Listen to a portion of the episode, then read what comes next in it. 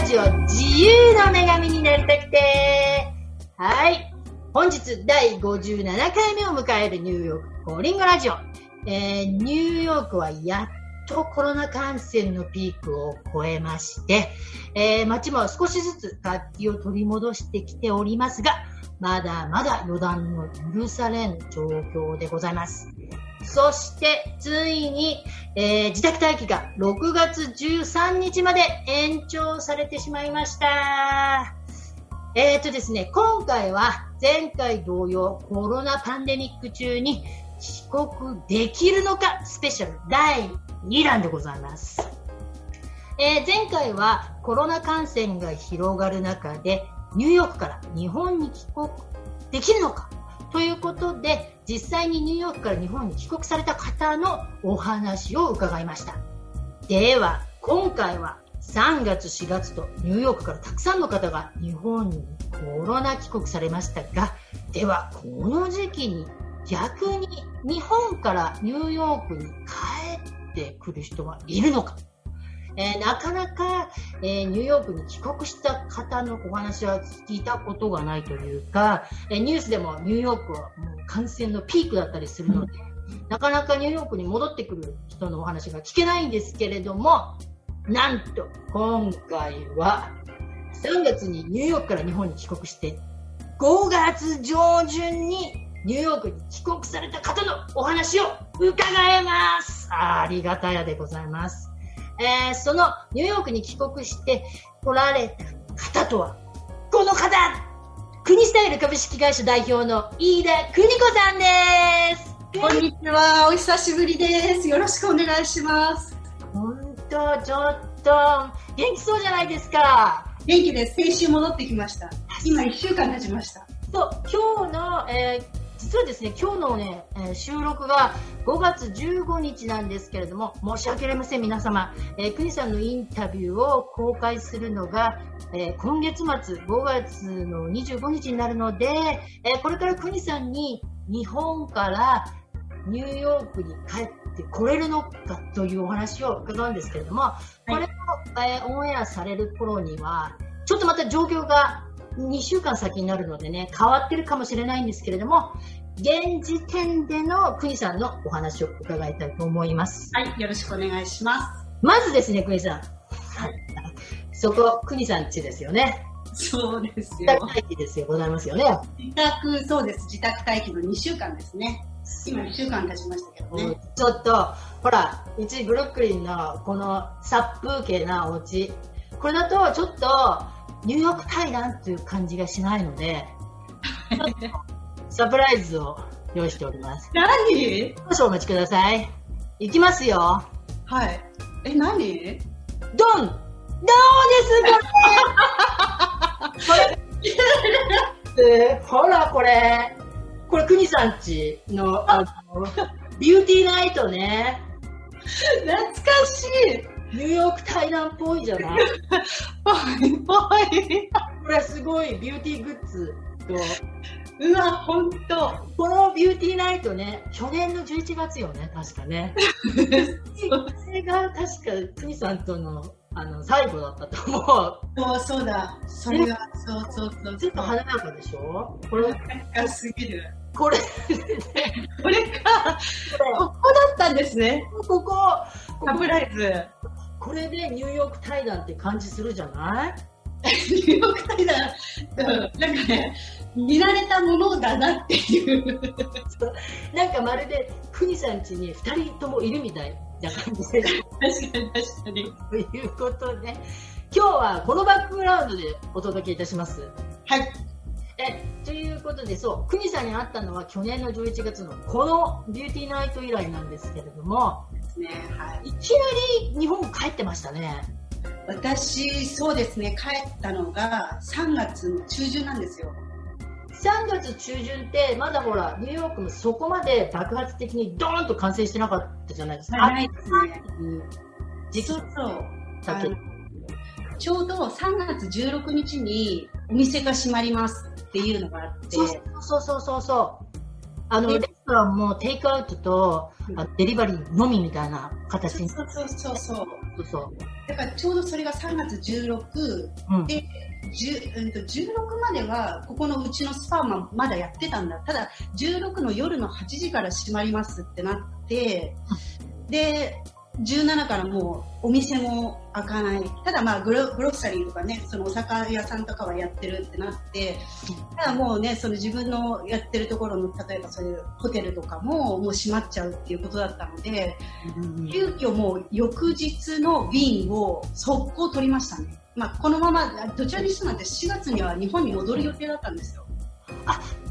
戻る予定を早めただけなんですね。そうです。戻る予定を2、3週間ちょっと早めて、うんうんただ戻る、もう日本に戻るときもやっぱり言われてたのはもうこのコロナがいつまで続くかわからないから、もう戻ってこれない。こっちにニューヨークに戻ってこれないっていう。そうそうよ。だって私だって3月の下旬に日本に帰国の予定があったんですよ。あ、そうだったんだ。でも、あの、日本に行ったのはいいけど、帰ってこれないんじゃないかっていうことになって、キャンセルしたんですもん。確かに。私もそこです。一番すごい悩んだのは、そこですね。帰ってこれなくなるんじゃないか。帰ってこれなくなるっていう意見の方が全然大きくって。うんうん、えすごい決断じゃないですか。だって3月の16日からあの学校もクローズになったんですよ、確か。あ、そうそうそうそうそうそうそうそうそう。でお店もあのクローズ、もうその前からエンターテインメントのブロードウェイとかはクローズしてたんですよね。うんそうそうそうそうそう。で、大統領の、うんあナショナルエマージェンシー、え国家非常事態宣言、うんうんうんあのその週の水曜日ぐらいに、ね、発令されたかなんかだった多分もう、うんそれと同時ぐらいに私はチケットを取って、わだから私はそのアナの便で帰ったんですけど、まあ電話をして空席状況を聞いて、うん。そしたらまあありますっていうことだったので、まあ一番早く取れる便で、もう今日明日中で取ってほしいっていう話をして、で、明日の朝一便をじゃあ取りましょうって言って、確か朝、あの朝の10時半ぐらいの便で帰りましたね。わあ、ということは3月中旬に帰ったから、うん。日本でのこうなんか検査とか、うん。とかなかった。実はあの国さんの前に実際に、えー4月中旬にニューヨークから日本に帰られた方のお話を伺ったんですけど、うんうんかなり大変だったみたいで、検査もちろんして、検査の結果が出るまではホテルに隔離。検査の結果が出た後も、えーとまたホテルに隔離、トータル14日間の隔離を確実にさせられてっていうふうに、すごい大変なお話を伺ったんですけど、じゃあその3月に帰られた時は、そういうまだ隔離もなかった？全くない。ちょうど私が帰った時は、ちょうど3月のその末で、あの、お花見シー、お花見シーズンっていうのかな、連休があったんですよ。でちょうど私が帰った時っていうのは、もう私の拍子抜けしちゃったんですけど、ニューヨークがもういろんなところが、至るところが閉まってる。かつもう私、飛行機も JFK なんてほとんど人がいないし、飛行機に乗る人もみんななんか、あんなね、あの、写真撮ったんですけど、防具服みたいなの着て乗ってる人とかもいて、だそれくらいの限界な中で帰ったにもかかわらず、日本着いて、まあそのまま場所通るじゃないですか、タクシーで通って、銀座の街とか人めちゃくちゃいるんですよ。すごい人いて、で、私は本当その時に、あ、中国から始まったものだから、そこがアジアを通り越して、で、今アメリカに来てるんだ。じゃあもう日本は住んだんだって本当に思ってました。住んだというか、大丈夫なんだって。もう、あの、ピークは超えてうん、そう。たんだみたいな。もう、ピークは超えて、あ、大丈夫かなんのかなみたいな。で、周りにも聞くじゃないですか。で大丈夫なのって、その出ちゃって大丈夫って。だってニューヨークね、そうそう。すごいかったからね、もう、バッとしてなくなって、そうで、大丈夫なのって、お店もいろいろやってるし、飲み屋さんも普通にやってるし、で、ほんと3月中旬なんかは、いや、結構コロナ疲れだよね、みんな、みたいな、そんな感じだったんですよ、話が。コロコナ疲れって何なんだ、みたいな。ってないんじゃない？みたいな。本当に、国さんが帰った週、次の週からは、あのニューヨークも、あの、ステイホームが自宅待機発令されちゃったんで、ガランガランでしたもんね。確かに確かに。全部閉まったし。ね、日本はその緊急事態宣言が出るまでやっぱお店もやってたし、ね、至る所がそのそこまでの自粛っていうのはなかったのでもちろんマスクをつけるとかはあったけど、はいはいはいはい、そこまでのことはなかったからやっぱり外出てる人もいたし一応だからそのコロナっていうのを気をつけないといけないっていうのはあったんだけど多分3月中旬私が帰った時にはそこまでのあの緊急事態宣言が出た時のような状態とは全く違いましたね私が思うのはですね。なんかほらありましたもんね。あの、こっちニューヨークに住んでるからみんなほら、自宅待機させられてて、うん、日本では、うん、何してるってよみたいな。そうそうそうそうそう。問題がね、出てて、へえ。えー、じゃあ、そのまま日本人の生活があって、結局、日本滞在1ヶ月半ぐらい ?1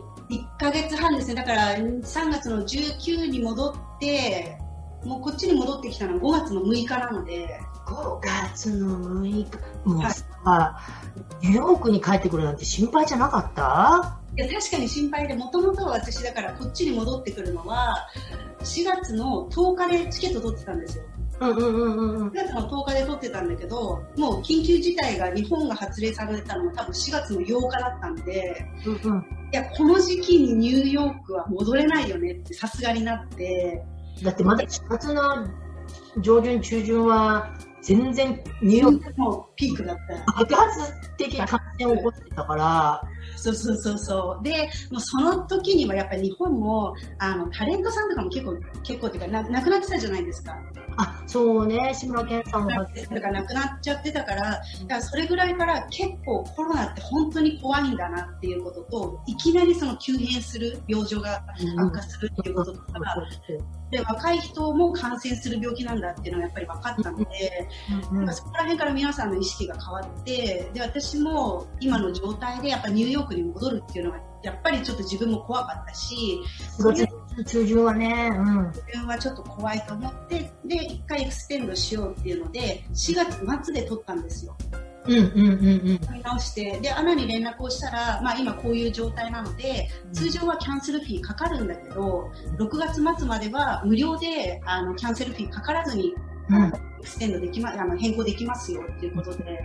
で、一応4月末に変更したけど、今度4月末になっても、やっぱり今度はうちの親にストップされて、そうよね。そう。されて、そんなとこに帰るなと。なんでこの、このいいみたいな。この時期に今ニューヨークなんだっていう、言われて、で、まあ私もちょっとすごい悩んで、ただ今度私がやっぱ心配したのは、日本はアメリカを入国させなくしたんですよ、途中から。あ、そうそうそうそう。あの、もう完全に日本国籍がないと、日本には入国できないんですよね。なくなったので、うん、で、トランプもそれはこういう状況だから認める。で、ただ私たちも自分の国を守らないといけないから、いずれそうするであろうみたいなことは言ってるんですよ。そうだよ、そこが問題で私はキャンセルしたんだもん。ですよね。帰ってこれない可能性あるよね。もう帰ってこれない可能性の方がやっぱり大きいっていうのがすごくあったので、で私もニューヨークから日本に戻るときは、ある程度もう必要そうなものだけは全部詰め込んで、うんうん、帰ってるかもしれないから。もうもう多分戻ってこれないかもって思ってましたね。わー。そう。だから、ただね、まあ、そういう話もあって、どこかのタイミングで戻れる状況があれば戻りたいって私も思ってたので、だからステンドをした上で最後、もうそろそろギリギリかなと思って、5月6日をもうこれで最後に決めようと思って戻ってきました。えー、ででもほら、うん、たくさんの人が3月、4月に日本に帰国されたのは、みんなニューヨークが怖いから日本にあの避難じゃないけど、日本に帰って、ほら、ニューヨークに住んでいるニューヨーカーも、ニューヨークシティが危ないから、ハンプトンとかね、あの、シティにね、移ったりしてた人いたじゃないですか。うん、いいからみんな消えて、確かに。のところに、その中で、もう、だから私、クニさんは、あの日本に帰ったっていうポストを Facebook で見たときに、あもう今年いっぱい帰ってこないのかなと思ってて、5月の上旬に帰りましたっていうポストを見てて、あ慌ててもうこんな時期にニューヨークに帰ってくる人なんかでいるのかと思って、それはもうお話を聞かなくちゃと思ったんですけど、でもほら、今無事に帰ってこれてるわけじゃないですか。無事に帰ってきましたね。はい。もうこの、ここを今回は、今ね、多分ニューヨークに在住で、あの日本に帰られてた人がいると思うんですけど、ベースがこっちにある人は、ニューヨークにね、うんうんうん。ある人はいつかは戻らなきゃっていうことは思ってると思うんですよね。確かに、確かに。うん。確かに。はい。そういう方は絶対的にお話聞きたいと思うので、わかりました。うんと、そうですよね。まあ一番はやっぱり、戻れなくなる可能性っていうのも、ここの後もわからないじゃないですか、やっぱり。いつどうなるかっていう状況がわからないので、まあその、このタイミングで戻った方がいいですよっては私は言えないんですけど、ただ私は戻ってきて、戻っても、例えば日本にいてももう生活一緒なんですよ。日本にいたら日本でいたで自粛の生活をしないといけないし、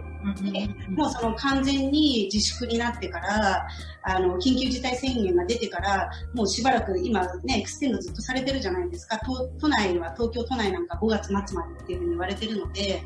で自分のお店もやっぱり閉じて、銀座のお店はもう閉じてますし、他の店舗に関しても、やっぱり今もう休業してるような状態なので、あの、4月に急遽私もやっぱりあの、オンラインで指導するっていうのをスタートしたんですね。うん。だってそうね、日本にいてもニューヨークにいてもどっちもあのクローズしてるわけだから夜そうそうそう。はね、うんうんうん、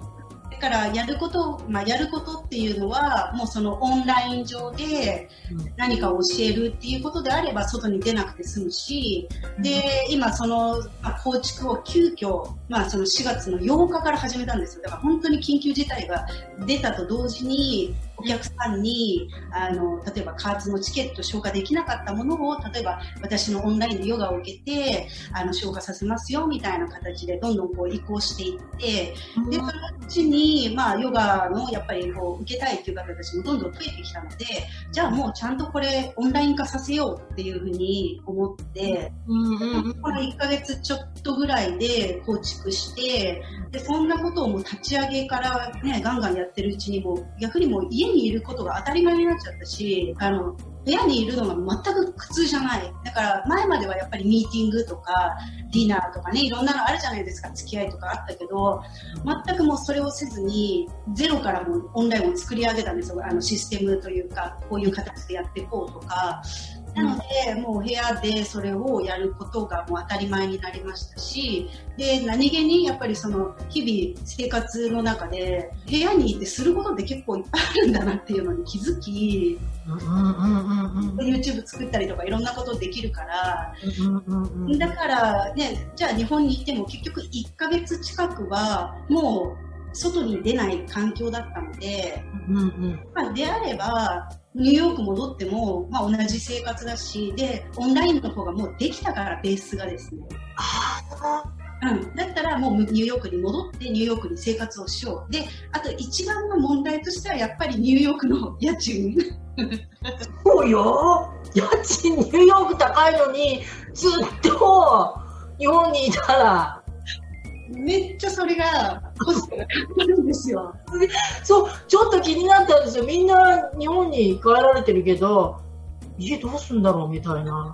そう、だから、ね、あの、戻るのも急遽戻っちゃったから、うんうんうん解約もできないし、でニューヨークのその賃貸って1年契約とかなんですよ、更新なので。はいはいはいだはい。から次の私のあの更新っていうのが10月末までなので、うんうん。結局私がいようがいまいが、そこまで支払わないといけないっていう、まあね、義務があって、うん。そうすると、ね、た時々私行き来してますけど、大体せいぜいね、向こうにいても1ヶ月ぐらいだったりするんで、これが1ヶ月、2ヶ月、3ヶ月って続くと、結構な経費がかかるなっていうのは、ありますよちょっと痛か。でもそれでオンラインだったらニューヨークにいようが日本でいようがどこにいようが仕事できるようになったってことだもんねそもうこれが別にニニューヨークだろうがね、どこにいて、あの、Wi-Fi が環境があればもう世界中で仕事ができるようになったので。わー。え、でもほら、クリさんカーストレーニングとかやってたじゃないはいはいはい。あれはできなくなっちゃうのかしらね、もうね。ただ、今その加圧トレーニングに関してもオンラインに全部していて、オンラインでできるの加圧トレーニング。で、加圧の、その、加圧オンラインを初で日本でやりますっていうので、今売ってます。すごいなんかほら、ほら、コロナでみんな自粛生活を強いられてて、みんなストレスで溜まったり、こう、ディプレッシしたりする人が増えてるんですけど、はい、見方を変えると、うん、やることあるし、できることあるんですよね。やっぱりもうその、いろんなものをその時代の流れに合わせていかないといけないかなって私は思っていて、はい、やっぱりね、私も戻った時に、うん、日本ね、さっきもちょっと恥ずかしい話ですけど、日本はもう、ある程度ね、コロナ収まったんだって思ってたので、普通に、普通に私は、あの、ミーティングしたりとか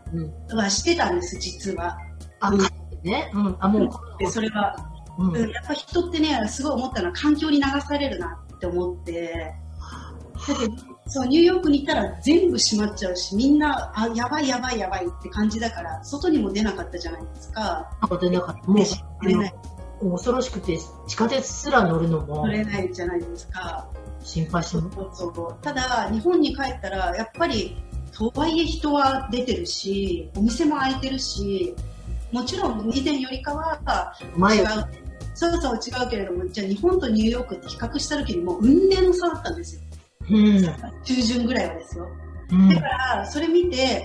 まあ、まあ一応は気をつけるけど、まだ大丈夫だっていうふうに思って、ただやっぱ状況が変わっていき、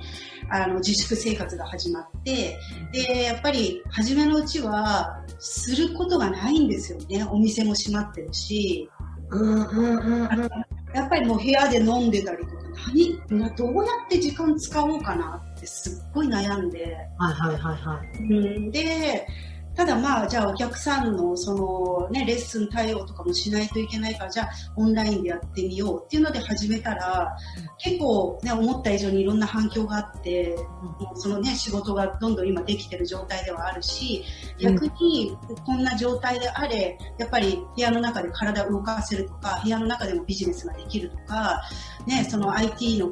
テクノロジーをうまく活用すれば、まあ、いろんなことが可能性がたくさんあるんだなって思うと、やっぱり考え方とあと行動かなってすごく思ってて、うん、同じように、あのまま私が毎日ただ部屋で何にもしないで、ね、ただね、その好きなワイン飲んでて、だったら多分、あの、ぐでぐでだったと思うんですが、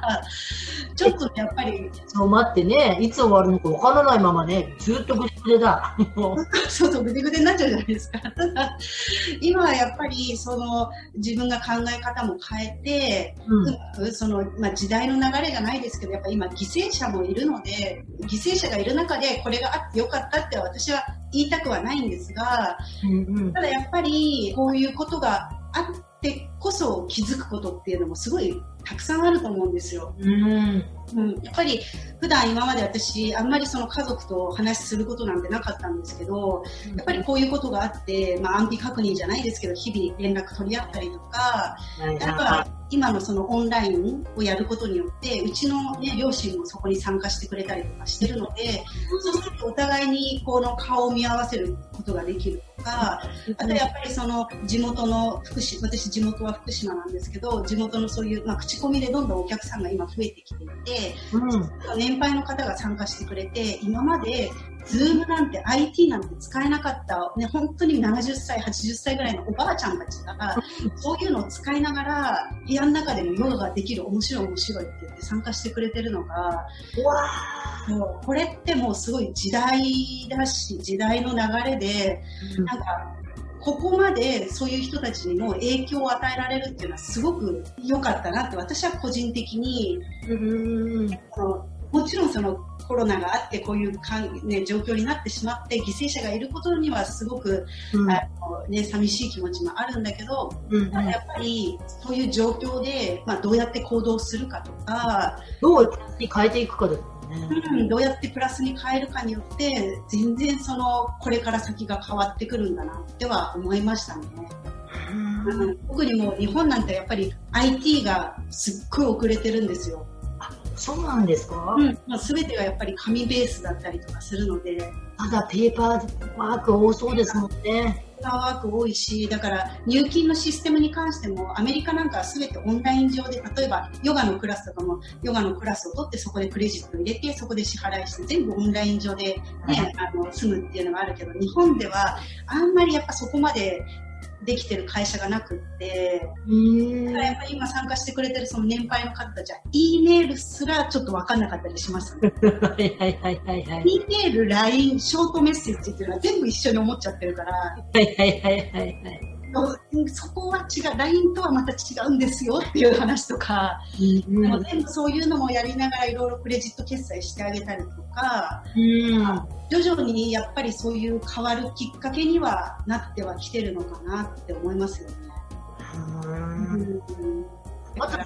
だって自宅待機で結構みんなあの何もせずに太っていく人いるから、ヨガなんてやってもらったらありがたいわよね。まあ、コロナ太りっていうのはね、今すごい言われてるから、やっぱりね、こういう、これを機に、何かね、また違ったその体の動かし方だったりとか、まあそういう時間のね、使い方っていうのをみんな外に出るだけじゃなくって、やっぱり今何を私たちがしないといけないかって結局その健康体の人って無症状な人も多い言うじゃないですか。約8割ぐらいが無症状、軽症って言われてるから、うん、結局わかんないんですよね。自分がけんあの感染してるかもしれないし、うんうん、自分がいいから、じゃあ自分がならないから外出ていいかっていうと、